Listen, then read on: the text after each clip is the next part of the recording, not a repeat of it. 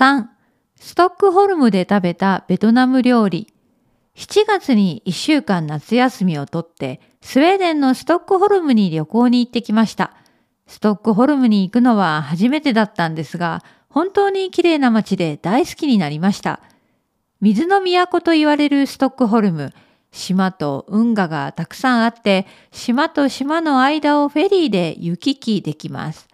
フェリーから見る街並みが印象的でした。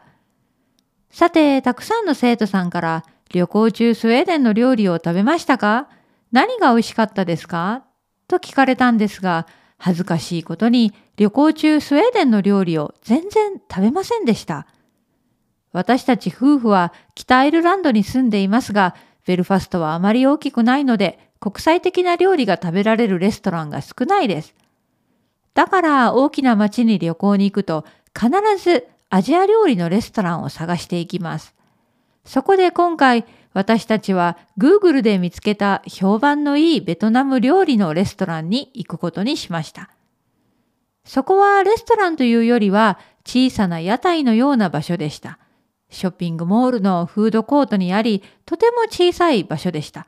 でも見た目や雰囲気でここは絶対美味しいに違いないと感じたんです。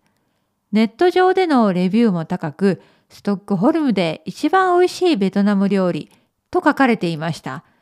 私は牛肉のフォーという麺料理を食べたのですが、本当にスープが美味しくて、ストックホルム滞在中に食べた料理で一番美味しい料理になりました。残念ながら今回は特別なスウェーデン料理は食べませんでしたが、カフェでシナモンロールパンを食べました。ストックホルムも素敵なカフェが多いです。シナモンロールはスウェーデン発祥と言われています。本当かな？